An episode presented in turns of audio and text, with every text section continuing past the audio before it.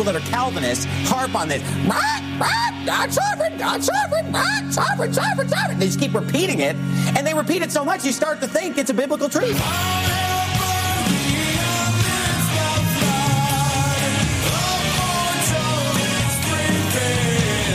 Jesus stands outside the tomb of Lazarus. He says, Lazarus, come out. And Lazarus said, I can't, I'm dead. That's not what he did. Lazarus came out.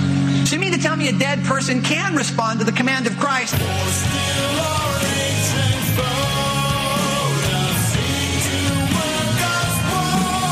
And then you take lessons from Judas White and Jeff Durbin. It shows in this kind of sequential format and.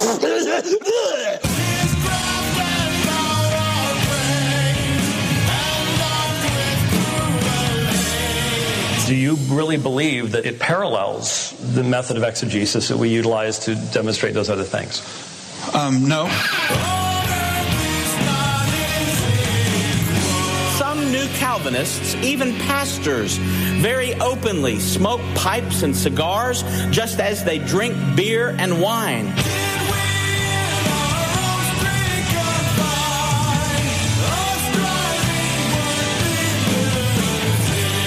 Even Jesus cannot override your unbelief.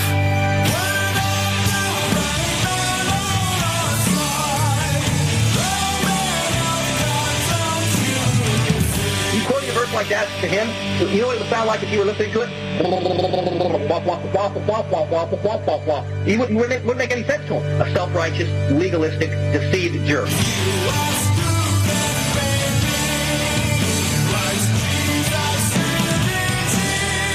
To realize that he's gone from predeterminism. Now he's speaking of some kind of middle knowledge that God now has to. I deny and categorically deny middle knowledge. don't uh, beg the question that would demand me to force you to e- embrace it. Always talking about necessarily God choosing something for no apparent reason, but you're choosing that meat because it's a favorable meat. There's a reason to have the choice of that meat.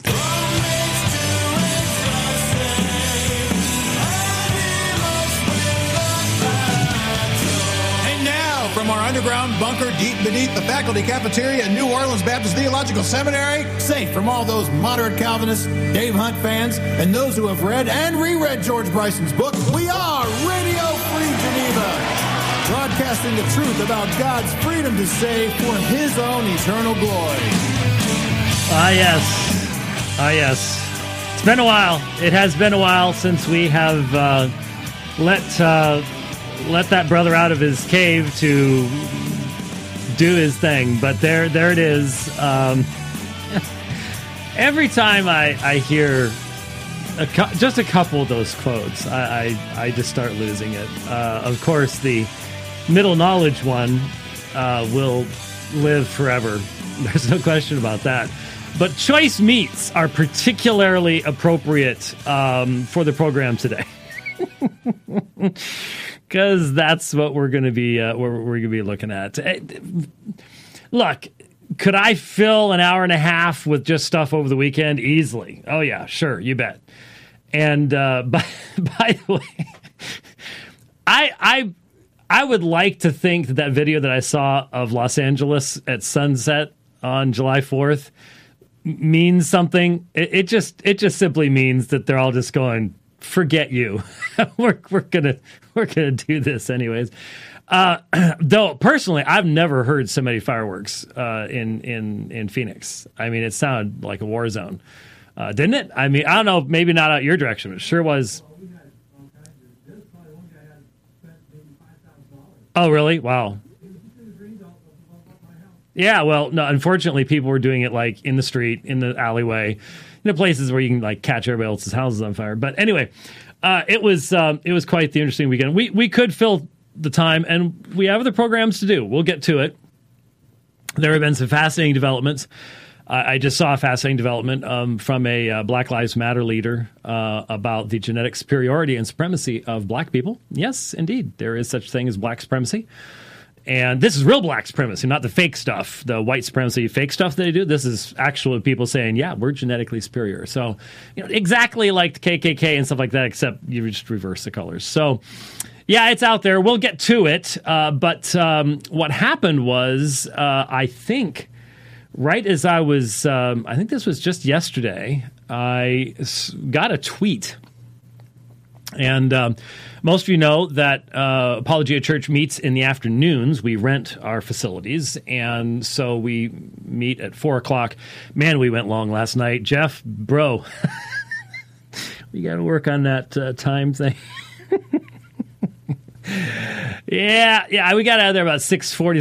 Two hours, almost three hours. Uh, there, by the time we wrap stuff up, uh, but uh, we meet in the afternoons, and so I got something. I think early afternoon, if I recall correctly, uh, from Georgie Borman, um, who has a, a, a, a, webcast, the the one the one hundred and eighty degree cast with Georgie Borman. So it's this was an interview with, uh, of course, our dearly beloved um, Leighton Flowers, uh, our uh, just just such a fan of the program. Maybe doing something live right now, um, uh, as he has done in the past, which you may he may be extremely talented, uh, but I don't know how you can actually listen to what someone's saying and respond to it instantaneously at the same time. But who knows? He might be doing it. He's done it before, and we'll probably go for a number of hours after we're finished if he does. Anyway, had had the dearly beloved uh, Leighton Flowers on. Uh, Ex Calvinist explains why he changed his mind, and so Georgia sent me a uh, a tweet. Uh, just yeah, this is 23 hours ago. Well, when I saved this, so it was it was right around um, the afternoon, uh, noontime yesterday. Uh, sent it to you, uh, aomin.org, uh, and it says, I know Dr. Oakley 1689, that's me, and Leighton Flowers react to each other's content a lot. Uh, well, yeah, I suppose. Um, we actually do all sorts of other topics too, unlike Leighton. And um, you might be interested in his discussion of passages in John 6 and John 10, starting at about minute 43. To be quite honest, I found it challenging. Um, and so, you know, I I hesitated a moment and then I grabbed it. And then uh, Kelly and I listened to it as we were driving to and from church because it's a long ways across the valley uh, to East Mesa from where we live. So, plenty of time to listen to something. And um, there wasn't anything new. Uh, certainly, anyone who's familiar with Leighton Flowers and his quote unquote provisionism and the rather unique um, perspectives that he presents uh, is familiar with this. But uh, given that uh, Georgie Borman said, uh, I found this challenging, I thought, well, all right, it's been a while. Let's um, let's crack open the Greek New Testament and let's uh, let's deal with especially. Uh, John chapter 10. Uh, that's a beautiful passage, gives us the opportunity of delving into it. Uh, and then uh, and then responding uh, to what uh, Leighton has to say. And so uh, I would invite you to take your scriptures. For those of you who are not familiar, some of you may have been watching, coming to watch the dividing line just over the past number of months, and so you've not seen this segment before or heard that theme song. Probably wondering what in the world's going on. Um, Radio Free Geneva is where we respond to attacks upon the Reformed faith. Now, initially, uh, we were responding to really bad attacks upon the Reformed faith, and we will be perfectly honest when we say that is the majority. Uh, the majority of attacks upon the Reformed faith um, are not overly concerned about accurate representation of the Reformed faith or have a real understanding of what's being said. And so the, the, first couple of years was really focused upon that because there was just so much of it to respond to. Uh, but then we started uh, responding to some of the better people, uh, some of the more in depth topics. Um, I, have forgotten how many different interpretations, for example, of John chapter 6 we have, advan- we have uh, analyzed over the past. Uh, we started this, what, about 2004 ish? Somewhere around there. So, you know, 15, 16 years uh, we've been doing Radio Free Geneva, and um, we've lost track literally, of the number of interpretations that you could uh, put together uh, just simply from John chapter 6. That's not because there's anything unclear about John chapter 6. That's what we do is we go through the text and demonstrate, well, see, they missed this here, they're incorrect about this, their assertion here misses that, uh, whatever else it might be.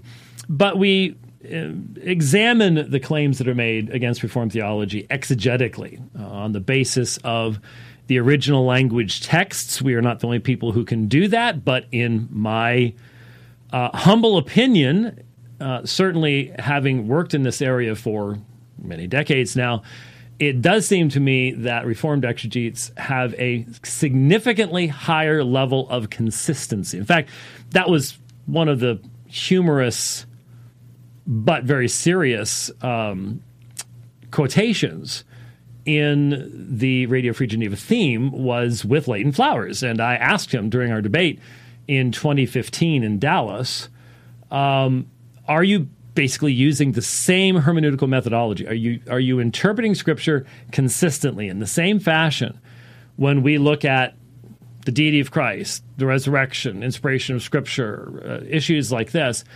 Are you using a different methodology in your interpretation of Romans 9, uh, your interpretation of passages relating to this particular subject that you do when looking at other things? And basically said well yeah. I had asked are, are, is this the same methodology? And he said well no.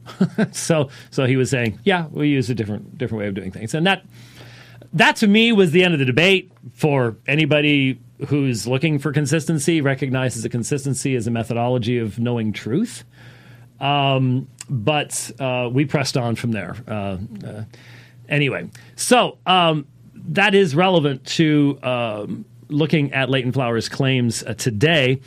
And so what happened was Georgie read from. Uh, um, well, in fact, I'll, I'll I'll play something for you here. Um, let me uh, do do do do do drop that down. Uh, what she she uh, interestingly enough made reference to my fellow pastor uh, Jeff Durbin in regards to this. So let me let me play for you what sort of introduced this uh, this whole thing. Uh, so here here we go. Like John six, for instance, you know, I think I heard. I think I heard Jeff Durbin say it, it was either John 6 or John 10. He goes, "This is 110 proof Calvinism." Which is which is which is quite the claim. Um, but uh, you know, for the for the listener. So, 110 proof Calvinism uh, from from Jeff Durbin uh, regarding either John 6 or John 10, either one of them. Uh, I'll I'll I'll defend either one of them as 110 proof uh, Calvinism, um, but that's what led this led to the discussion in the course of the interview.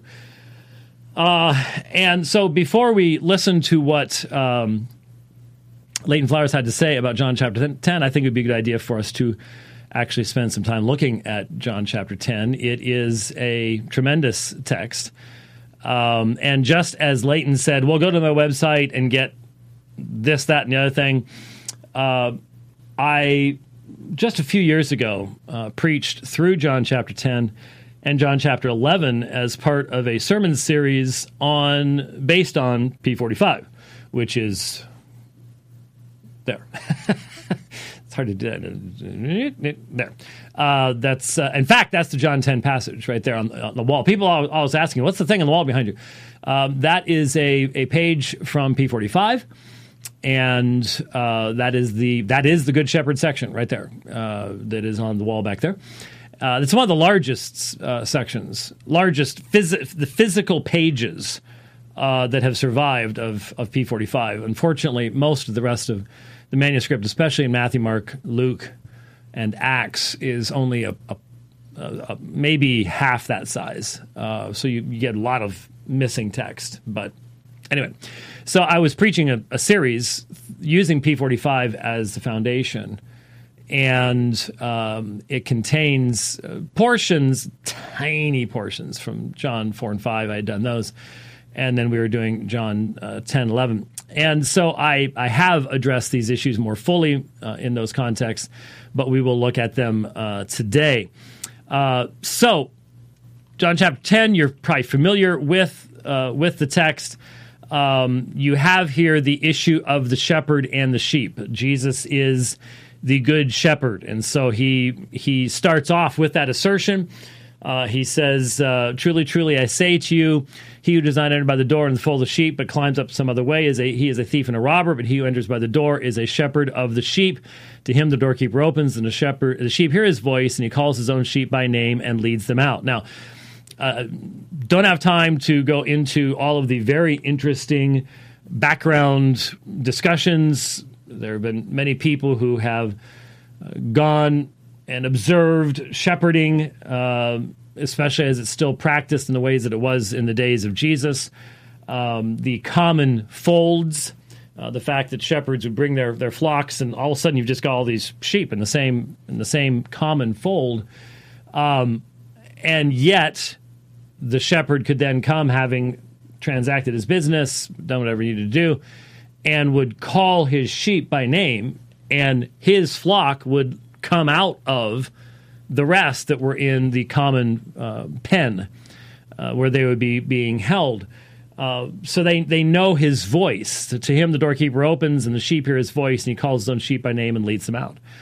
And so there is an intimate relationship that exists, but it's obvious, I would think, that sheep do not choose shepherds.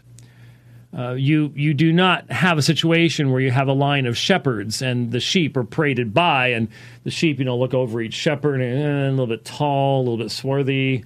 Uh, no, no, not doing that one. Um, and and then oh, this one's good. I'm gonna I'm gonna no. Um, behind all of this would be the rather obvious reality um, that the shepherd is in charge of the sheep uh, that the shepherd chooses the sheep. Uh, the shepherd leads the sheep wherever the shepherd wants to take the sheep. Uh, the shepherd's in control of the shepherd sheep relationship. And even when a sheep is lost, as in some of the parables of Jesus, um, this is because sheep are not the brightest creatures God ever placed upon his planet.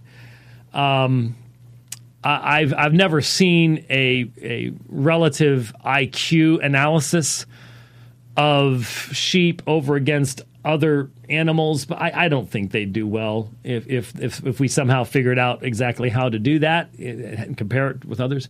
I think they'd be really down toward the bottom quarter um, of commensurate wildlife, shall we say? And uh, so it's very, very plain, very, very obvious that uh, it is the shepherd who chooses the sheep, the shepherd that is in charge of the sheep, the shepherd is the one who defines his flock.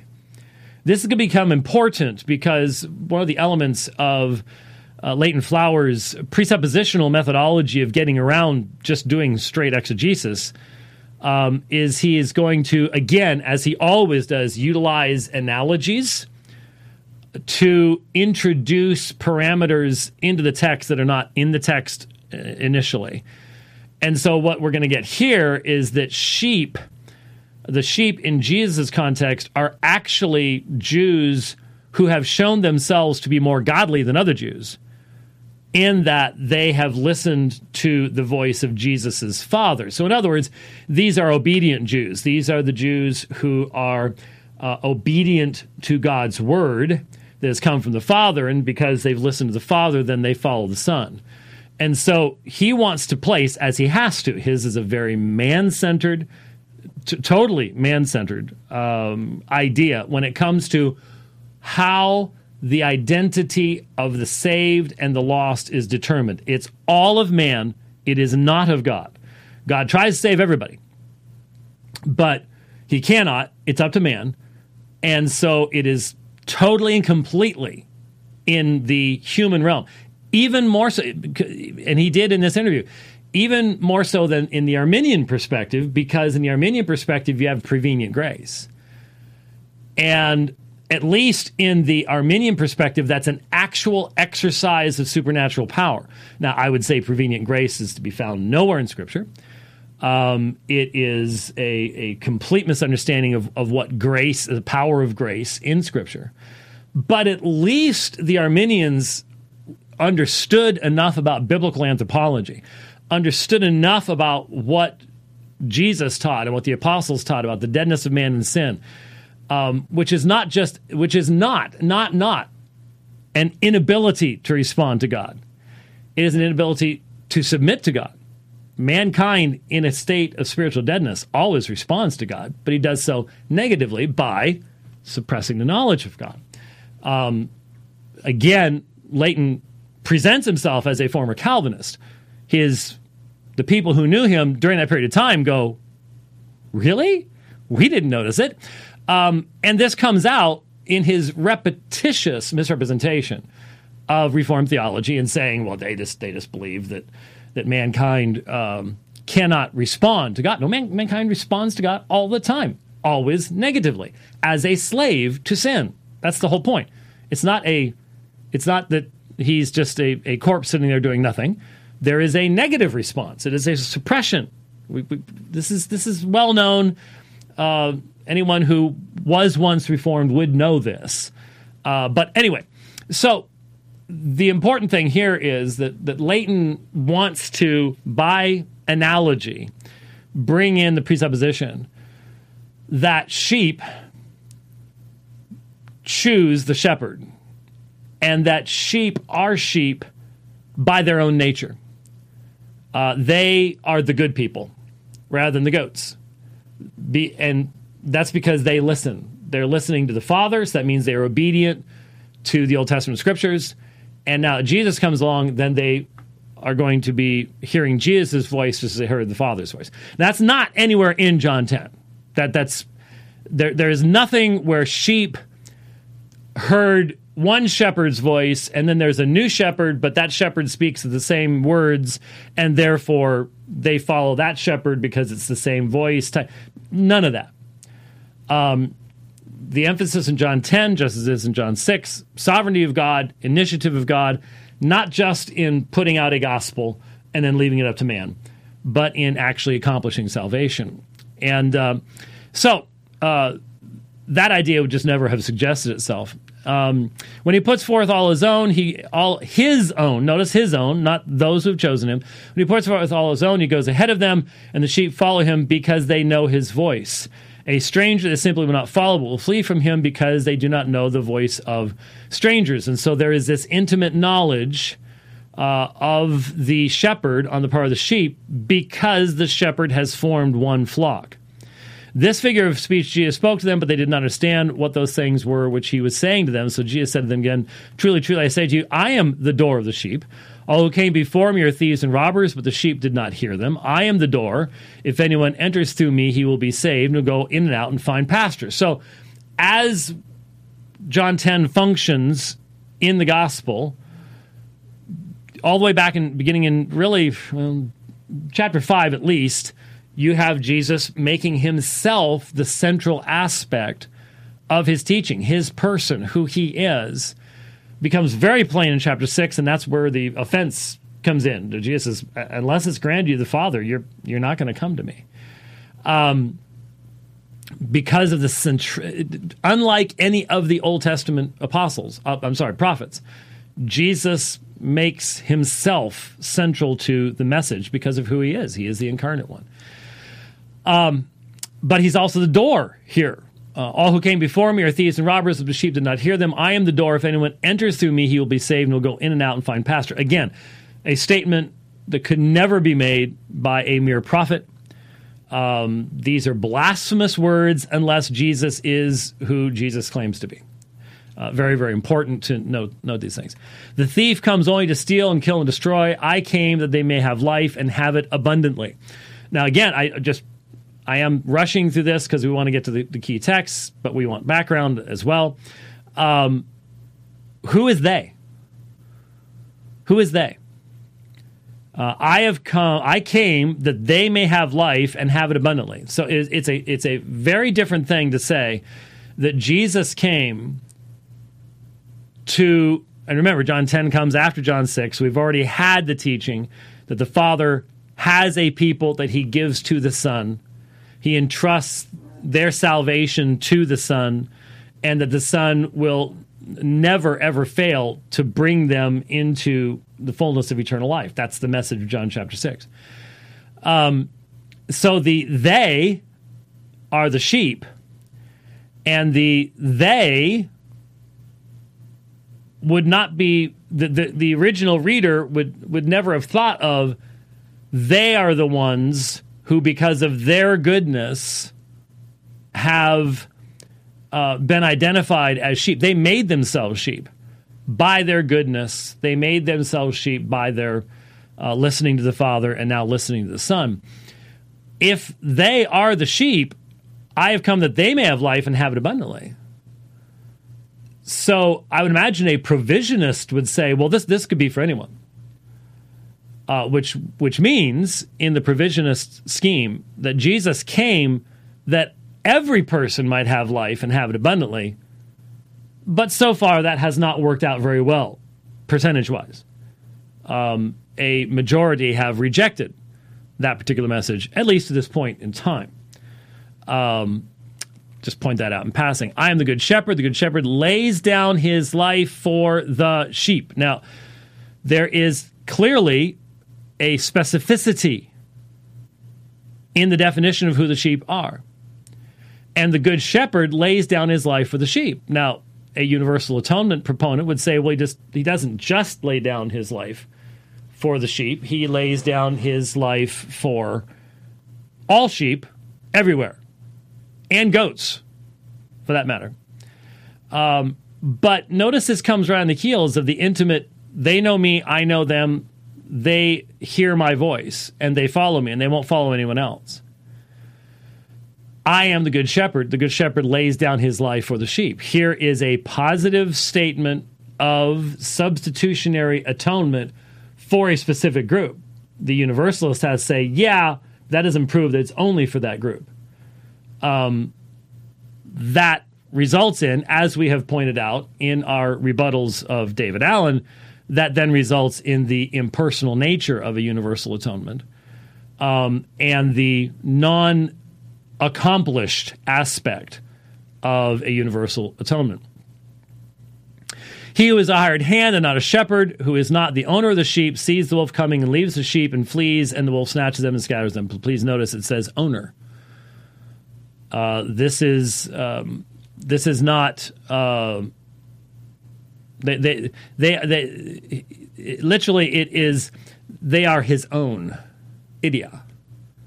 So that's the same term that Jesus uses of his relationship with the Father. It's, it's an intimate relationship.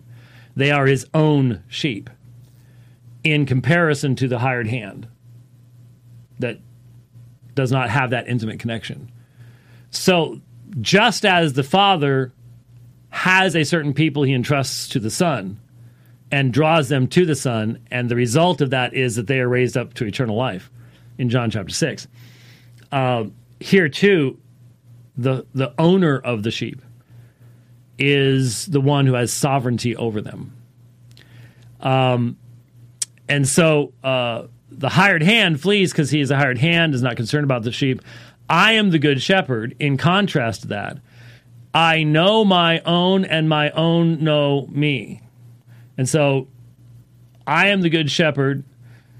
Um, ta ema are simply the ones of me, so my own, and ta ema, my those ones who I own know me as well. So there is a personal, intimate relationship that exists between the sheep and the shepherd. I don't know how those who hold to universal impersonal atonement can figure this out because this would only be true after the free will choice of the individual to unite themselves to Christ whatever else it might be. Uh, and then notice the parallel, even as the Father knows me and I know the Father, and I lay down my life for the sheep. And so, the, an amazing parallel that will then be pointed out even more fully, John ch- chapter 17, the high priestly prayer. Uh, just as I, just as the Father knows me and I know the Father, the intimate relationship between Father and Son. Um, we've already seen in John chapter 6 the Father and the Son's intimate relationship and bringing about the salvation of God's people, that's going to become extremely strong probably the strongest place I can think of, certainly in Johannine corpus. Uh, you 6, 10, 17, but just explicitly stated here in John chapter 10 is the unity of the Father and the Son in accomplishing the salvation of God's people. Um, and that is stated with, I lay down my life for the sheep. So this is personal. He knows for whom he gives his life. The provisionist who affirms exhaustive foreknowledge of future events has to say, well, well, Christ only knows this because he looks down the quarters of time and sees the free will actions of men. And, but it doesn't change the reality that when Jesus says, I lay down my life for the sheep, he is saying, I do not lay down my life for the non sheep. Now, you can make the identity a human determined thing. It's going to go against scripture, but you can do it if you want. But the fact is, a distinction is made in Jesus' own statement. I lay down my life for the sheep. And the universal atonement uh, advocate has to say, well, yeah, but he could have just as easily say said, I lay down my life for all sheep or for sheeps and goats. I lay down my life for all quadrupeds. That would have been that would have all quadrupeds, kitties and doggies and and sheep and and and bovine humanity. I mean, the, the whole the whole nine yards. That would really show the greatest level of love. Not really. Um, instead, I lay down my life for the sheep in this context is addressed to a particular people. We've we've already remember John chapter 10 does not exist by itself. We know what's coming toward the end of the chapter. We know there's going to be conflict. There's already been huge conflict beginning in chapter 6. And chapter 8 it leads to people picking up stones to stone Jesus. Chapter 9 you've got the blind man and they're really unhappy about what Jesus did in that situation and here we are in chapter 10 and we know what's going to happen down in the you know in verses 30 and following when jesus proclaims his deity in light of his oneness with the father in bringing about the salvation of god's people they're going to pick up stones to stone him again and so this is coming and he is going to be making a distinction between those who are his sheep and those who are about to pick up stones to stone him. He says, I have other sheep which are not of this fold. I must bring them also, and they will hear my voice, and they will become one flock with one shepherd. Now, there, there were numerous instances in the Old Testament text where the idea of shepherd and flock, Yahweh with Israel, was already an established paradigm uh, of, of description. But here you have the Gentile mission. Most people would recognize this is the Gentile mission. Uh, the the reality that this body, this one flock that is going to be created, is not uh, made up of uh, only Jews, but that the Gentiles are going to be the recipients of this great blessing, and that's gonna, that's an extremely important element of what this text is all about. Uh, but notice they will hear my voice. So their relationship to the shepherd is not a secondary one, it's not a lesser one. There is no basis for any kind of idea of, of a lower Gentile Christianity, a higher Jewish Christianity, none of these things. Instead, they become one flock, one shepherd, not multiple flocks. And for this reason, the Father loves me because I lay down my life so that I may take it again. For this reason, the Father loves me. Now, is this the only reason? No, but this is a specific reason that the Father loves the Son is because of the Son's voluntary self giving. That he lays down his life in order that, again, I might receive it. So, there is in the eternal purpose of God, the resurrection is just as, as important as the laying down. And this is in the context of the sheep and the shepherd. Now, verses 17 and 18 are the two verses that I strongly recommend you emphasize in speaking to your Muslim friends because it is the content of 17 and 18 that is missing from their understanding of the cross. For this reason, the Father loves me because I lay down my life so I may take it again. Um, no one takes it from me, but I lay it down, I give it of myself, ap' emautou. This authority, I have authority to lay it down. I have authority to receive it back again. This commandment I received from my Father. So, what needs to be seen is the voluntary nature of the self giving of Christ. His, his, his, life is not taken from him. Uh, this is, of course, one of the arguments that is made by leftists and liberals against the consistency of the New Testament. They will say that's that's not the view of Jesus you have in Mark. Uh, this is only the view of Jesus you have in John. I would firmly disagree with this uh, in both the reading of Mark and John at that point. But there's no question that in John, uh, you have the, the statement, "No one has taken it from me." Now, who can who can make that kind of a statement? Only God can make that kind of a statement. God is a giver and granter of life. And Jesus, Jesus started claiming in John chapter 5 that the Son gives life to whomever he will. There is a consistency, consistency throughout the Gospel of John on this issue. He has authority to lay it down, he has authority to take it up, and he does it on his own initiative. There is an element of freedom in Jesus' self giving. This is not something he is forced to do. There is perfect unity in the intention of the Father and the Son, but the Son does not do this against his will. You might say, well, what about in the garden? You're misunderstanding what's going on in the garden. What, what the, the heavy weight upon Jesus in the garden is becoming sin, not the giving of his life. It is the transactional nature of bearing the sins of God's people in his own body. Uh, the one who has eternally been holy uh, taking on that sin. That is that is the issue that is to be found there.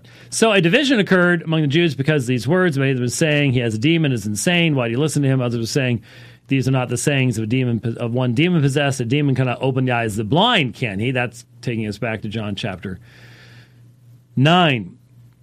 That then becomes the literary context, not the spatial or temporal context, because we it says, At that time, the Feast of Dedication took place in Jerusalem. So, what was the exact time relationship between the beginning of the chapter and this? We're not told, but it came about then uh, that you have the Feast of the Dedication took place at Jerusalem.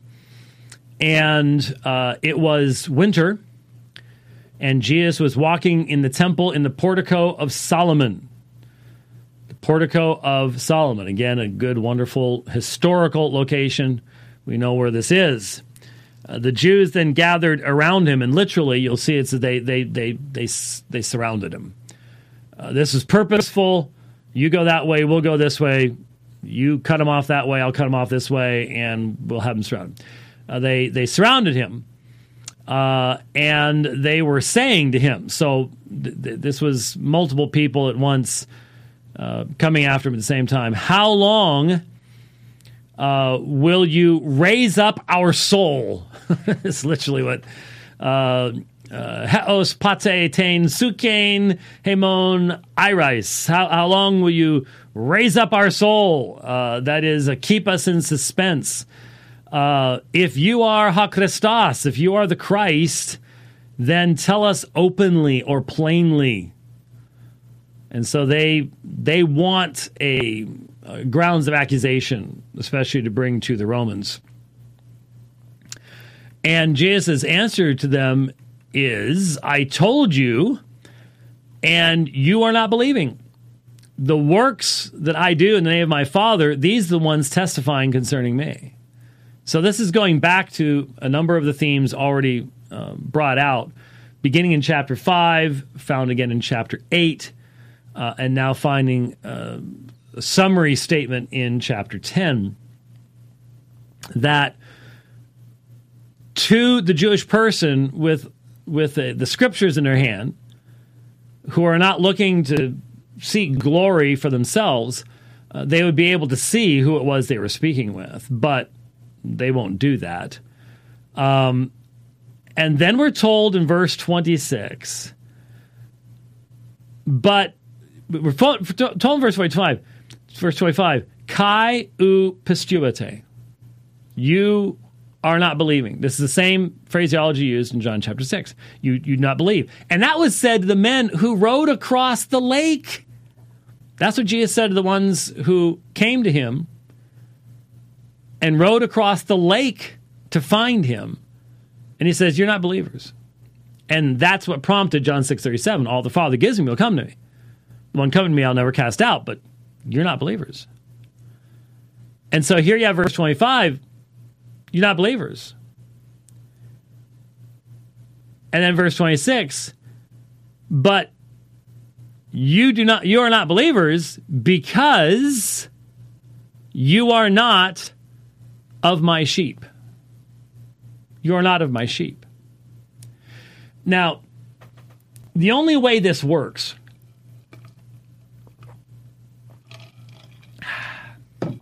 the only way this works you see no one in that day would have brought a western individualistic methodology of interpretation to the idea of the sheep and the shepherd. Um, it would have never crossed any of them's mind that the sheep are autonomous, that these sheep are um, sheep based upon personal merit, that they chose to be God's sheep over against something else. And when it says, But you do not believe because you are not of my sheep, what Leighton's system does is turns that upside down.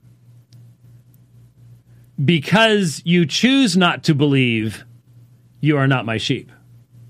That's not what Jesus said. See how trying to force a God centered text through a man centered sieve results in a royal mess. A truly royal mess. What Jesus says is, But you do not believe because you are not of my sheep. So the whole idea that, well, they're sheep because they were the, the better Jews who were already listening to the Father, and because they were listening to the Father, then they choose to follow Jesus too. That's not what he says. When talking to unbelievers, he doesn't say all you have to do is start following the Father and then you'll start following me and you'll become my sheep.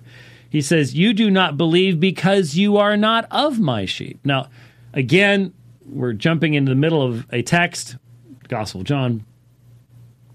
Back in John 8:43, Jesus had had said, the reason you do not understand what I'm saying is because you don't belong to God. You don't belong to God. Uh, his words were foreign to them, and there was a fundamental reason for that. And and this is this is a biblical theme.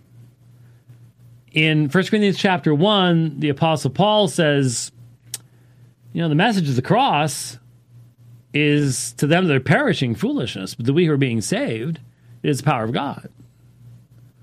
So it's your nature that determines how you interact with that gospel message. If you're amongst those who are perishing, it's foolishness. Being saved, power of God. And then he lays later later out, he says, you know, to the to the Jews, a stumbling block, to the Gentiles, foolishness, but to the called, those that God calls to himself whether Jew or Gentile. Christ, the power of God, Christ, the wisdom of God. So it is that divine action that determines the, res- the response to the gospel message. And in this case, you do not believe because you are not of my sheep. My sheep are not my sheep because they believe. My sheep are sheep, and because they're sheep, it's their nature to believe. So the man centered system has to find, has to kick open a door someplace to let man's free will in to regain control of everything. There just isn't any place, there is, aren't any doors to kick open here. You do not believe because you are not of my sheep. If you make man's autonomous choice the def- deciding factor, this, these words are just gibberish. They don't have any meaning. My sheep hear my voice, and I know them, and they follow me. There's an intimate relationship. And the provision is to say, yeah, but that's just that's after we have freely chosen to become sheep. Which again, Jesus' original audience would have gone, What? What are you talking about? That's that's that's not what the prophets taught. That's not how sheep work. if if if it's really up to the sheep, we're toast. Um, my sheep hear my voice. I know them, and they follow me. And I give eternal life to them. I give eternal life to them. Now, if they're already listening to the Father and, and believing, didn't they already have eternal life by doing that? Wouldn't that be enough? The fact is, there wasn't anybody that does that outside of grace. And, and this, again, this is another big area.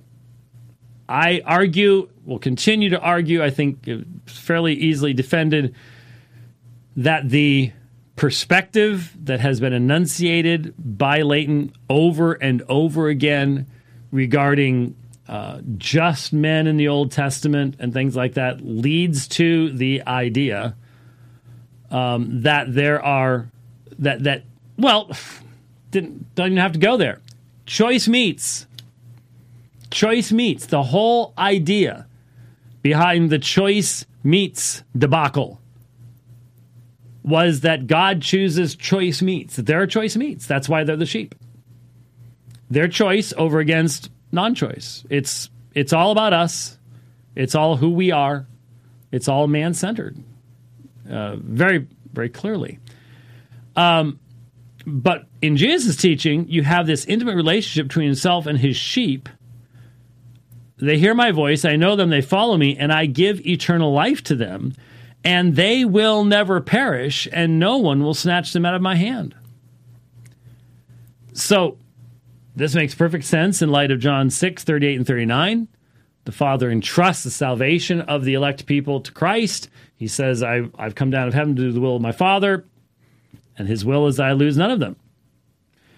They will never perish. I give eternal life to them. No one will snatch them out of my hand. And yes, this subject is important enough to be taking all this time, but we dare not handle texts like this without once again the reminder of what this means about who Jesus is. This is one of those many, many passages I've, I've credited uh, B.B. Warfield with this many times. Uh, Son of God, Lord of Glory, great little book. But we we look over so much of the evidence for the deity of Christ because we know the end of the book. We know who he is. And so we expect words like this out of his mouth. But you you have to understand that the people listening to this did not expect these words out of his mouth. And when they pick up stones in a few moments, it's not like the last words Jesus said all of a sudden convinced them to do that. They understand Jesus is talking about himself with with such centrality. And and I give eternal life to them. Hear that. Not I make eternal life possible. Not I, as a prophet, point them to the sources of eternal life. I give eternal life to them, and they will never perish. Who can say that kind of thing? Michael the archangel can't say that kind of thing. Some mere prophet or even highly exalted prophet can't say that. Those are divine words being spoken by Jesus. And they will never perish, and no one will snatch them out of my hand. he holds the sheep of God in his hand.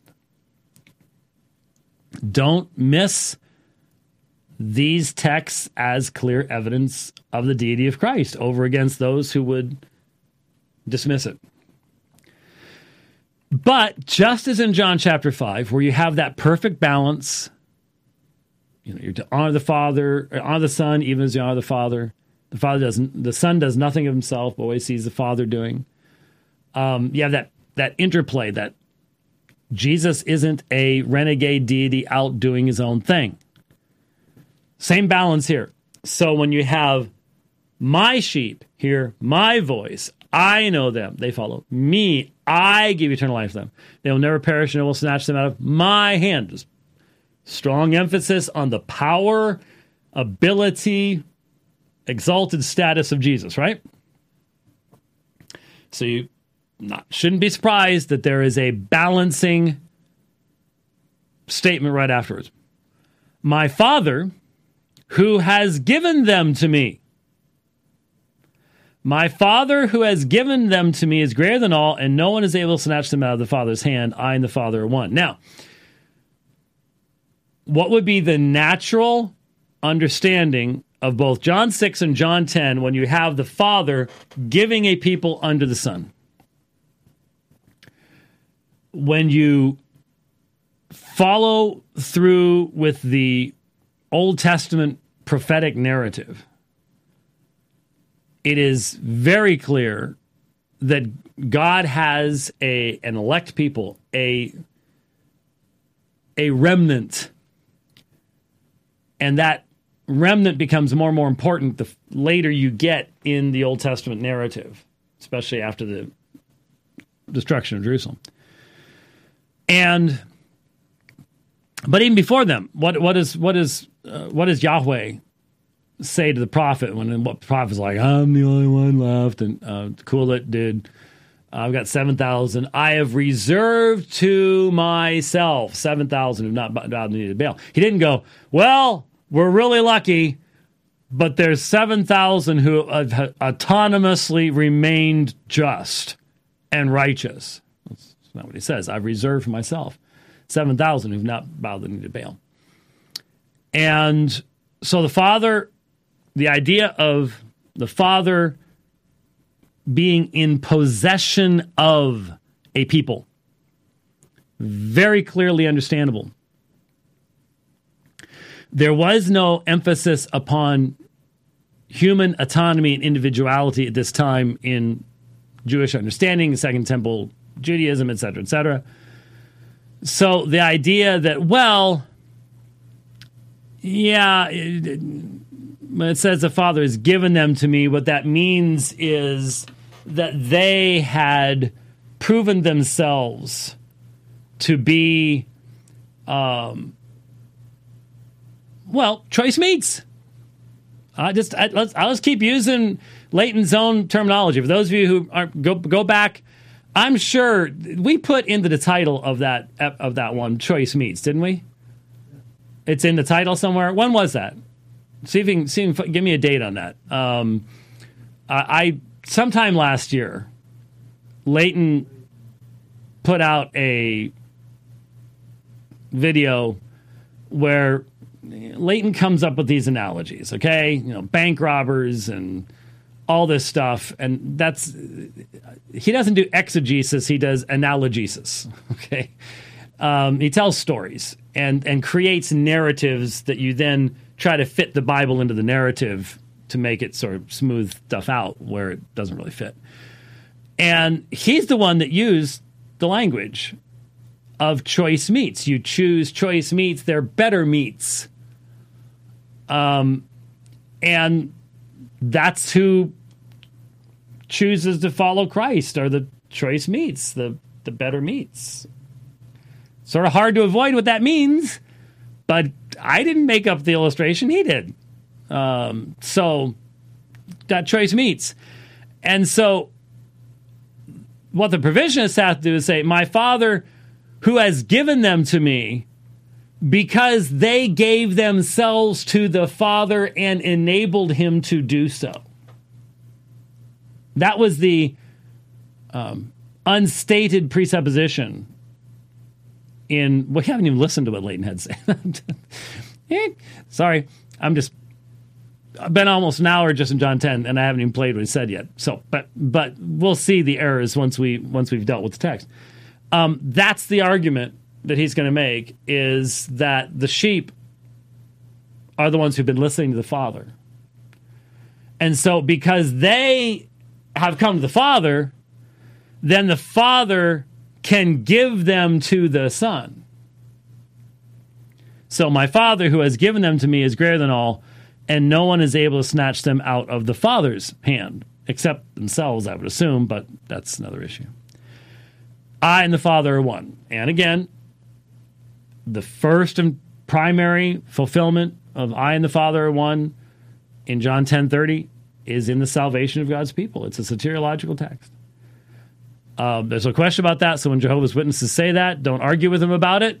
They just make sure they don't go far, go beyond that to say that means Jesus is a mere creature.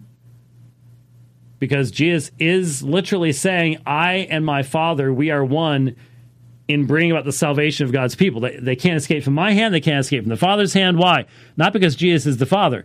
And this is the important thing to say here Jesus does not say, I and the Father, I are one. He uses a plural noun, esmen.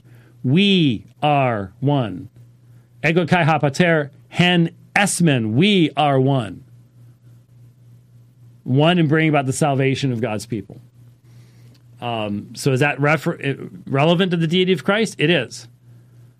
Is that as clear an ontological assertion of participation in the one being of God that is often made out of it? No, it's not. So just be balanced. When Jesus says this, however, the Jews pick up stones again to stone him. Again. Um, this already happened in John 8, and now it happens in John 10. And once Jesus raises Lazarus from the dead, they're going to find better ways to do this than stoning, um, eventuating when the hour had come uh, in the sac- sacrificial death of Jesus. But they pick up stones again to stone him. And in John 8, it was because Jesus had said, Before Abraham was, I am. Abraham genesthai Ego they understood exactly who the ego Eimi was. And they knew that he was saying that before Abraham was, I am. And so they picked up stones to stone him. Now Jesus says, I and the Father are one. Pick up stones to stone him. And Jesus answers them, I showed you many good works from the Father. For which of them are you stoning me? And their response is not not for that, but for blasphemy because you, being a man, make yourself out to be God. And so they understand that when Jesus identifies himself in this way, being one with the Father in giving eternal life to the sheep, these are divine prerogatives. He is claiming divine, prerogatives, just as he did back in, in John chapter 5. When he healed on the Sabbath and said, I am working, my Father is working until now, and I am working. He's claiming divine prerogatives doing so repeatedly in the Gospel of John. That's why even unbelieving scholars look at the Gospel of John go, John's presenting the deity of Christ. That's just a, that's just a given. That's just that's just obvious. Um, and so I'm not going to go into 1034 and stuff and, and Psalm 82 and, and all, we've done that many many times. Look up Psalm 82 uh, on the website. Did you get a? Couldn't find the choice meats, huh? Uh, uh, you're zeroing in. Okay. All right. all right. So there is a, I was going to say a quick run through. okay. Not so quick. But there is um, an analysis of uh, John chapter 10. And yep, that's that's 100% Calvinism, 100 proof Calvinism, simply because Calvinism is just recognizing the Father and Son are capable of saving their elect people perfectly. I mean, that's John 6, that's John 10, that, that is John's purpose. And so there you go. So let's hear uh, what uh, Leighton had to say. Having covered it now, hopefully this will make it a little bit easier for us to just sort of zip through this fairly quickly. Um, and listen to what is uh, is said. Let's start with the sheep first. Um, if you if you hear the word sheep and you think, oh, those are people who were chosen before the foundation of the world for reasons that we just don't know. God, in His secret counsel, picked certain people, and those are His sheep. Uh, if if that's what you think sheep means, now just notice when Jesus said this to the Jews, was that the first thing they were thinking about? They they understand what sheep are. They see sheep all the time. Um, the cities, even in those days, were relatively small. They all left the city at some point, and they were immediately in the rural countryside, and they saw flocks everywhere. They knew all about sheep, and so they they know that shepherds choose sheep. Sheep do not choose shepherds. it's, just, it's just it's given. You, you can't can't get around it. And notice what he's doing is trying to say, "Oh, but you're we do you really think they're talking about these grand eternal things and stuff like that? Well, given that he's explaining, he's going to be explaining the unbelief, he's saying you are not believing. He's explaining, just as in John 6, here in, in, in John 10, explaining their unbelief. Then, yeah, it sounds like Jesus is saying, hey, you don't believe because you're not elect. You're not chosen. I don't really want you. In other words, and notice, you don't believe because you are not of my sheep. Notice he then adds, I don't really want you. That is an attempt to throw in an emotional thing. Uh, Leighton understands his audience. And so he knows that in our day, to throw in that emotional thing, I don't want you, especially with when your your congregation or your your listenership made up mainly of people who have been taught to emote rather than to think, which is the younger generation today. Um, then that creates an, an automatic prejudice rather than just just just quote what Jesus himself said. You do not believe because you're not of my sheep. Uh, I, I, didn't really die for you. I'm not going to really die for you. Jesus is in, in, kind of in the back of Jesus's mind is the reason you're not coming is you're not really wanted. I, I don't I don't really love you in a saving way. Uh, and that's and that's what is in the mind of Jesus from the Calvinistic perspective. And I, I don't think it that aligns at all with what we see throughout the text. So notice he's brought in four or five extraneous issues from outside to try to poison the mind, especially of a person who has uh, imbibed a um, imbalanced concept of omnibenevolence to where there is only one attribute of God, and that's love. And so God cannot have any differentiation in love all that Old Testament stuff about Israel over against Egypt or Babylon, right? That, that just not, let's not worry about that.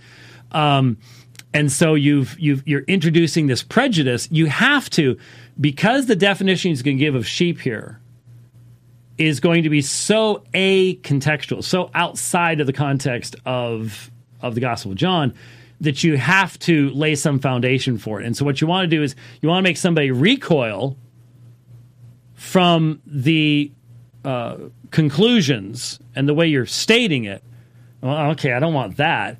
And then once you provide something that's plausible, not contextual, plausible and contextual are not the same thing. It's not derived from the text. It's plausible, but it's not contextual. Then someone goes, oh, okay, I'll, I'll grab that. So you see how the methodology works?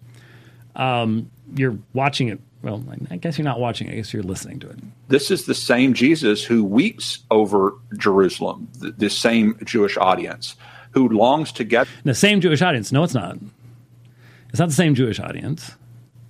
Uh, and in fact, um, in Matthew 23, he look, read Matthew 23. That's Jewish leaders, probably the, closest parallel you're going to get to the Jews here is the Jewish leadership that he pronounces judgment upon.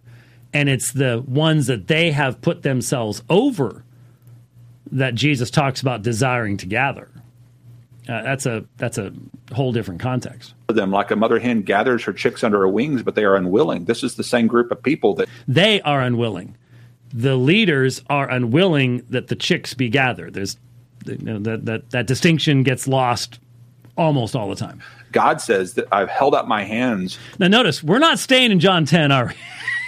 we aren't even we aren't even pretending to. And everybody who knows Leighton Flowers knows this is his MO. Just just watch the debate. we actually had a debate was supposed to be on a very limited number of verses. And his opening statement was all over the planet. And so was the prepared rebuttals and the prepared questions and the prepared closing all over the place. The idea of focusing and let's let's derive our theology from this text. No, this is not what provisionism is by any stretch of the imagination. And the more it puts itself out there, the, the plainer that becomes to those who take time to actually interact with it. to this people all day long. Um, that the same group of people that he says, I, I, I don't desire the perishing of anyone, but all to repent and to believe. And, and uh, excuse me, in uh, Ezekiel 18. Um, and so, just look up Ezekiel 18. Actually, you know what? I think it's on my personal page. I think it's on Dr. Oakley 1689. I did a couple studies on Wednesday nights a number of years ago we went through the Ezekiel 18 passages and stuff like that and dealt with the proverb that was being spoken of and how they're using it to avoid repentance and stuff like that. Check, check that out. It, that that thinking process doesn't align with other text. And so you have to ask yourself what what So what we've got, what we've done is we've jumped to a bunch of other texts, strung them together with um, rhetorical baling wire and said well, it does sound like Jesus is teaching that he has his own sheep and he gives eternal life to his sheep and they'll never pray.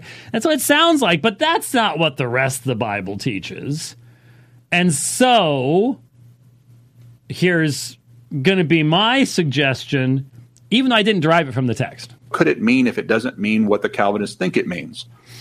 Well, the word sheep doesn't doesn't connote or even imply this concept of unconditional election before the foundation of the world. That's just imposed onto the text. Of course, the use of the term sheep wasn't meant to do that because we're not talking about real sheep. Um, but it is meant to be an analogy and it's meant to have some meaning to it. And the idea that the shepherd chooses a sheep does remain very much a part of the text. Yeah, it's still there. And once you put those lenses on and you think of sheep meaning that, it's really hard not to see it that way. Um, and what you have to do is back away, be objective, take off those lenses and say, okay, what does he mean by sheep here? What does the word sheep mean idiomatically in that culture? Well, that's not a hard one because hmm. it means the same thing in our culture. I actually heard my teenagers calling one of their friends at school a sheep. And what they were talking about, obviously, was he's a blind follower. He just does what everybody else does in that group. Is that what anyone in Jesus' audience would have understood as a sheep? Of course not. Um, Jesus was not talking to modern teenagers. And in fact, Jesus had made it so plain. He's talking about the exact behavior of sheep and shepherds and enclosures and the calling out of the, the sheep. I mean, th- he was focusing people on what they would have known in their day, which would not have been blind follower at all. In fact, Jesus' emphasis is upon I know them and they know my voice. Is that blind follower? This is again for those that are not have not had to deal with the um, analogy analygesis of Leighton Flowers for as many years as we have, then you just you just haven't heard this. But no matter what the text is, he's going to say, "Well, it's like." That's when you know you're not going to get any exegesis of the text from him. He thinks this is exegesis. He really does believe that that telling stories is exegesis. That, that, that is that is that has sadly been demonstrated over and over and over. Well, it's like this. Just go. You don't even have to listen to our interactions. Go listen to when he's on Unbelievable and stuff like that. It's the same thing all all the way along. And that's what a sheep does. Sheep were known to be followers. And so what Jesus is saying is, you don't believe in me, the Son, because you're not a follower of my Father. And where, where'd that come from? Did, did anyone catch where that came from? Because I didn't catch where that came from. This is what, what, what you do is you you demonstrate knowledge of some background things, you throw some verses out there, you get people going, "Oh, this guy knows more about the Bible than I do," and then you whoom, throw that one in there, and whoa, wait a minute, wh- where'd that come from? It didn't come from anywhere. It's it's it, it, it's ungrounded assertion. Just I'm I can't get it from the text, so I'm gonna bring it in real quick. It's a sleight of hand trick. It's it's how people do card stuff, but it's being done theologically because it's not a part of the text. Over and over and over again throughout the book of John, you see Jesus saying, I am speaking the same words that my Father spoke. If you listen to my Father, then you would know me. In other words, Jesus claims to have perfect unity with the Father in his teaching. That's true. Um, Jesus does make the claim that he is not a renegade deity coming up with a new teaching and drawing people away from the worship of the one true God. Uh, that's true. If you listen to Abraham, you would know who I am because Abraham spoke of me, he says in the book of John. In other words, well, he says in John chapter 8 that Abraham uh, rejoiced to see his day, and that he, Jesus brings up many witnesses. This is one of the themes in John is the witnesses to who I am. No, no, no question about it. If you recognize the Father's voice because you listened and learned from him, then you would recognize the Son's voice because the Son's voice is saying the exact same thing. That sounds extremely plausible, but he's strung together about three or four different contexts that are actually not related to one another. The it sounds like some of what he just said was from John 645. The problem is John 645 is describing the drawing that the Father does of those that he gives to the Son. And that's why they come to the Son infallibly. All that the Father gives the Son come to the Son. All that are drawn by the Father to the Son come to the Son. That is a powerful act of God. In John 6:45, he explains how that works. There is a teaching. There is a effective act of the Father. But notice what Leighton is doing. Leighton turns that into the capacity and ability of the individual. If you were just listening to the Father, well, the problem is in John 6:45, that teaching is given to a specific people. It's given to the elect that are given by the Father to the Son. So it's not just some general provisional I'm going to throw this out here, it's up to you thing. That's his thing that he's now trying to sneak into a text that nowhere contains any of this stuff. And so, what Jesus is saying is, you won't believe in me, the Son, because you're not a follower of the Father. If you were a follower of the Father, then you would recognize my voice and you would believe in me. Now, that sounds great. Where is that in John 10 again?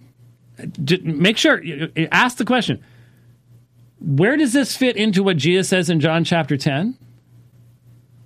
He, he says that the ones saved by him and the Father are, are the same ones. But nowhere is there anything about this new definition of sheep. Nowhere is there anything that, well, the sheep are the ones that choose to listen to the Father. And so they were the faithful Israelites. They were the choice meats. The choice meat Jews were clearly not pork. The choice meat Jews. I woke Rich up. I, it just looked like he needed, uh, you know, you know when the gaze starts going off way up there someplace, and you just have to throw a little little thing in there and zink, and, and it hits him upside the head. That's that's. He's, he's still hunting choice meats. How long ago was that? June 20th of last year. So oh, almost exactly a year that we've had the choice meats thing. Okay. So you can go back to the program of June 20th where we played. This was. There's a what? Oh, a Beth Moore segment. Oh, that'll make everybody happy. Great. So Beth Moore and Ch- Choice Meats in the same program. Oh, it went from Beth Moore into a Radio Free Geneva. That's that's that, that's that was that was a choice program. Yeah. so so yeah, yes. So Leighton's Leighton's um, uh, analygesis f- does get him into deep trouble, and the choice meats one was it was deep, but only because it was so clear in what it actually says about what he's saying and really turns the light on so you can see this is what really he's saying is that these people are the choice meats. And that's why god chooses them. And so that so this is why they're sheep. They're choice meats. So that would be choice lamb i guess. Would that be uh would that be the choice meat? Would be the choice cho- the, it's lamb. And you're really good lamb. And it's because you've been listening to the father. And that's how you that that's how you get around this. Because without that, it really would naturally read, just like John 6 and John 8, it would naturally read as, you know, like we went over um, John Lennox's uh, Determined to Believe, and we walked through his attempts to get around John chapter 6. It's the same kind of process going on here, just not nearly as, um, it just with a lot more stories because uh, I, I think obviously John Lennox deals with all sorts of other issues. Leighton Flowers does not deal with all sorts of other issues. This is the one issue that Leighton Flowers deals with. So he has a lot more stories to tell than John Lennox would because you have more time to develop lots and lots of stories. Um, but the natural reading of the text would not lead you to this, well, the sheep have made themselves sheep by listening to the Father, and therefore now they're going to hear that's why they hear the voice of this other shepherd. There's only one there's only one shepherd. That, nowhere does it say that the son took over the father's flock that had chosen the father of their own free will because they're choice meat. It, um, yeah. And so this says nothing about your inability to become a sheep this says nothing about your inability. Your your inability to become a sheep. Think about that for a second. Because see, in in a in in the man-centered way of of looking at things, whether you're a sheep or not is up to you. It's your autonomous choice. You get to choose. You either get to be one of Christ's sheep or not one of Christ's sheep. No one in that day would have understood it that way that kind of of Western individualism just just would not even be a, a part of the interpretation. Wouldn't wouldn't even be there. And so the whole idea of becoming sheep. Jesus had said in John chapter 8, Why don't you hear my words? Because you don't belong to God. Why aren't you believing in me? John 6, because you're not chosen by God. John 10, you're not of his sheep but you can be right. Is that that's what Jesus said in John six and John eight and John ten? But you can be.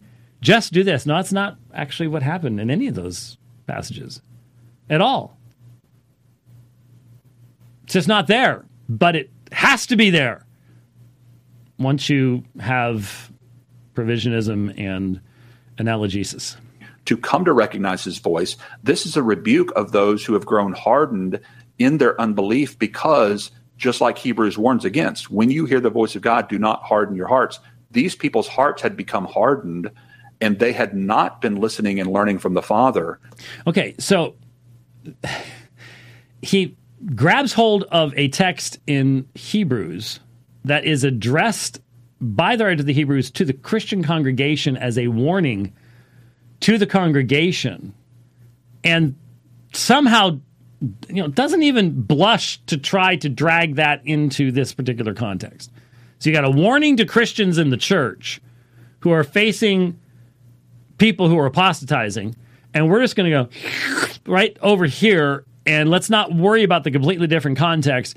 And now we've got the Jewish people are the Christian church which couldn't be in danger of apostasy. But, anyways, now the Jewish people the Christian church, and so we can apply those warnings here about the hardening of the hearts. This is what analygesis gets you. They had grown hardened to his voice, and therefore they're not recognizing the voice when it comes from the Son, their shepherd. Um, and so, their shepherd. So, in a text where Jesus says, You are not my sheep, he says, Well, if they're the Jewish people, they are his sheep. I, that, maybe it's just a potential shepherd then? I, I, I don't know. It's really hard to figure. Once, once you have your conclusion that you have to have, but it doesn't come from the text, the damage done to the text becomes extensive. Uh, it, it, really does. That that's the context that uh, John chapter ten is speaking in. He even goes on to say, in that context, if you don't believe my words, at least believe the signs and wonders. He's pleading with them. It, this is not an idea or concept that Jesus doesn't really want them to believe or doesn't really love them. Do you know what that comes from? You know which part of John ten that comes from? That was after they picked up stones to stone him. Yeah. So Jesus is giving the defense against their allegation of blasphemy. That's where he goes to, remember, he goes to Psalm 82. He accused them being unrighteous judges. I said, You're gods. You should fall like, uh, fall like men. And he is actually rebutting their accusation of blasphemy. and that becomes Jesus pleading with them to believe in him. I I didn't make up choice meats. I'm not making this up. Leighton Flowers does not do exegesis. He just doesn't. And if you want the proof of this, I don't know how many hours on his YouTube page. I know that my name is associated with minimally 40%, either in title or content. Minimally, maybe more of hours and hours and hours and hours and hours. I simply say to you if you know what exegesis is, you will be able to see the difference between exegesis and allegesis, allegoregesis. Um, if you will but take the time. I would not suggest it personally. I mean, there's only so much time in the world. Um, and I'm going to be doing an hour and a half to almost two hours today. The response will probably be four hours long. it may be being aired even right now, for all I know. Um, uh, but yeah, I wouldn't suggest it. But if you want to, eh, it, it, it's there. Um, he, he is he is accomplishing his purpose through even their unbelief, and that has to be understood within the context of the New Testament as well. Is that when Jesus is down from heaven, he's not trying to get everyone to come to faith in him right up front. It's just very, again, rather idiosyncratic. When Jesus is down from heaven, most of us refer to that as the incarnate state.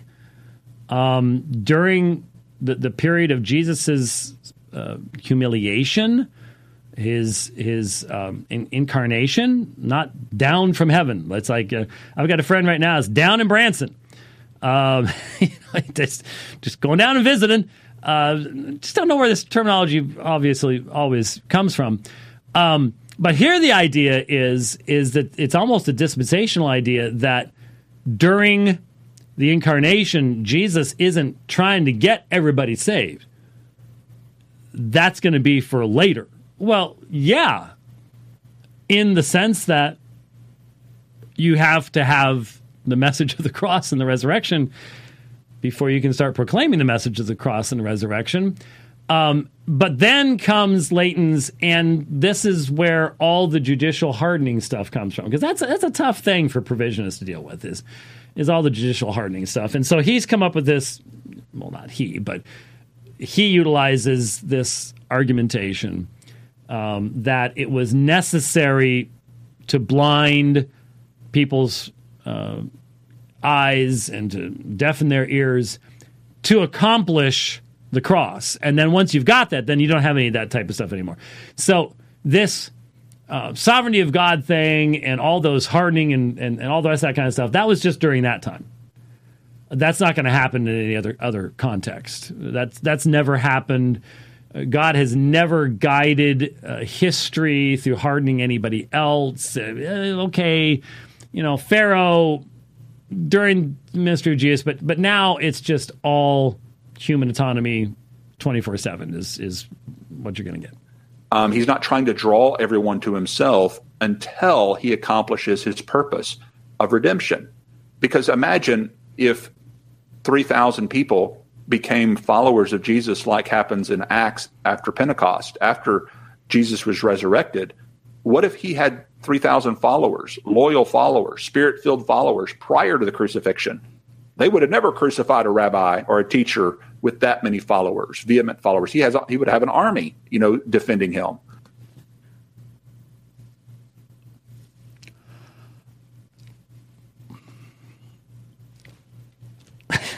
I'm sorry. when when I heard this, I was driving, and I am very thankful for my Subaru.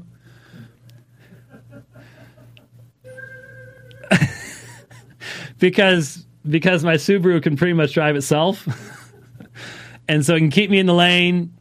And and I had the interactive cruise control on, so it's gonna it's gonna keep me from the car in front of me and slam on the brakes if I need to. And the whole, I'm very thankful for for my Subaru. Um, because I listened to Leighton Flowers while I'm driving.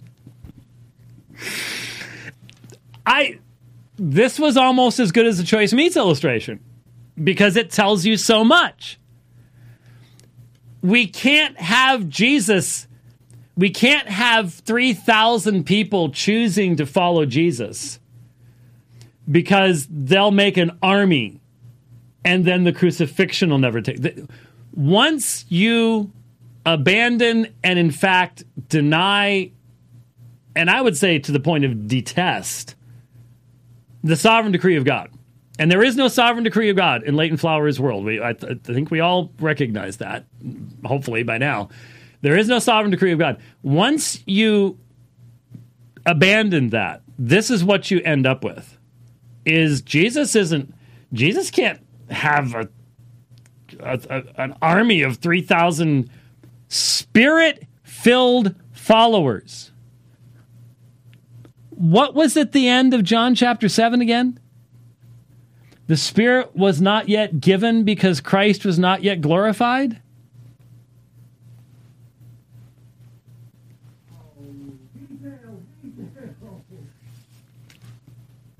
I,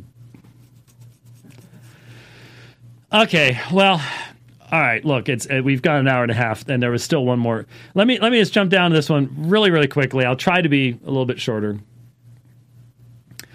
um, because we went to um, Romans and Ephesians real quickly. I, he was brief. I will try to be uh, brief as well. Generally, predestination. It, it, it, it's one of those words again. It's been packed with a lot of theological baggage, but really, when you break it down, it's a very simple term. It's its destination is pre-decided or predetermined. Okay, so the destination for who has been predetermined. Well, the the destination of those who believe in Christ, those in Christ through faith, has been determined beforehand. So, for example, if there was an airplane flying from Dallas to Chicago tomorrow at noon, the airline has predestined, has destined beforehand where the flight will go. Nothing there says anything about the airlines deciding who will and won't get on that flight. The airline simply puts out the advertisement saying anyone can come, anyone can can board this plane. Okay, um, so what you end up with um, in attempting to deal with Ephesians chapter one and we're not going to go back to that today. We've done it many times before. You can read Potter's Freedom and things like that. Um, in Ephesians chapter 1, you have the assertion that the direct object of the act of predestination, the choosing of God, are specific people. We, we see this because of the fact that they are predestined. Um, and as a as a result of being predestined, they experience the fullness of salvation. But the direct object of the choosing is not forgiveness, adoption, um, glorification. That would be this use of predestination. That you're you're choosing the ends. They will experience this. So God chooses that anyone who by their free will chooses, see that's where you're that's where you put it in over here. You you you enter you're not going to get this out of Ephesians 1. You put it in over here. But what you do is it's an, it's another sleight of hand thing. It's it's the it's the move the cups around and where's the bean and and the the cards thing and it's it's all done for theology too. Um but what's being said is what's been predestined is that those who believe will be conformed the image of, uh, of Christ, will be adopted, will be forgiven, will be um, all these other things, uh, indwelt by the Spirit of God. Uh, so this is the idea that you want to communicate, and a re- a reformed believer who has become reformed through doing sound exegesis should not find this to be any kind of meaningful argumentation. This, should be eye roll, really type of argumentation. But there are people who have become reformed through less than appropriate means or look you can you can become reformed. God can can draw a straight line with a crooked stick. But you should want to become grounded as quickly as possible even if your introduction was not the most long lasting way of being introduced to reformed theology. You know if um, you know i know people who were introduced to reformed theology by people now that they go I can't believe I listened to that guy, but you know, back then he was saying some good things and they've matured and realized, look, the only reason to be reformed is because you're convinced that that's what the exegesis of the text consistently applied, using the same methods of hermeneutics across the board, consistently teaches, um, rather than going, yeah, no, I don't. I use a different methodology for soteriology, a different method. Once you realize that stuff doesn't work, then any of the superstar things should be laid aside. It's not because superstar preacher JP uh, or JM or RCS um, or the other RCS. um, all of those things should be laid aside. And I am convinced of this because the text says this, because it's right there. This is the consistent way of understanding the text. And and I'm using the same methodologies. So when you do that with Ephesians chapter 1, this whole definition of predestination is lost. Or Romans 8, as we've demonstrated. Um, but the direct object of this divine act are individuals who then experience these things, but the individuals are the ones that are chosen. Is the um, is the final glorification of the elect a part of God's sovereign decree? Of course it is. But what Leighton Flowers wants you to do is to believe that what he is predestined is just simply that anyone who will believe, and I'll leave that up to everybody else, will receive glorification. That results in an impersonal concept of atonement union with Christ, adoption, forgiveness, it all becomes impersonal. Because what you're saying is God has chosen to forgive and adopt a nameless, faceless group, and it's all up to us as to who that's going to be. Even though Ephesians 1 says he chose us in him. Not he chose a plan in him that we then voted ourselves into. That's not the same statement by any stretch of the imagination. But that's what you've got in quote unquote provisionism uh, and the perspective that it, it, presents to us. So there you go, folks. Um, I, I, I, can't predict how long the response, response video will be. I can tell you I probably won't listen to it. Um, I've got, you know, we've, we've, we have we we've listened. We've we've eaten the choice meats and but yeah, just yeah, uh, you know, we we have, we really really have.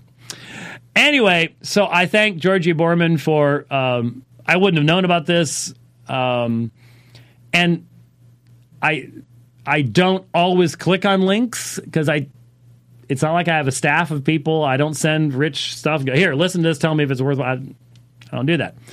Um, so, but I'm glad I did because I thought, well, we haven't really done John 10 in depth for a while. We have done it in the past, um, but be a good time.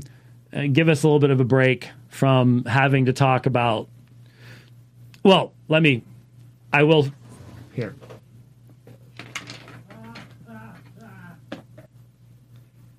I ordered the. I ordered this um, a couple weeks ago. It took took a little while, and I told Rich I could probably make some money if I sold these. I know, but I'm not going to. You just have to do this yourself. But I ordered this a few weeks ago. Has nothing to do with Radio Free Geneva. Radio Free Geneva is done, even though we're going to play the music. Um, but we, who knows? Maybe maybe tomorrow I'll show up and, and try to do the program with this on. Probably not. But here I, I got I got my own personalized face mask. Yeah, uh, and here's here's here's what it says. This is a stupid, useless, harmful violation of my health, person, and freedom. So um, I'm going to offer one to my wife. Uh, she's got to fly, and you know they just allegedly the exceptions are still there in the law, which is really isn't a law.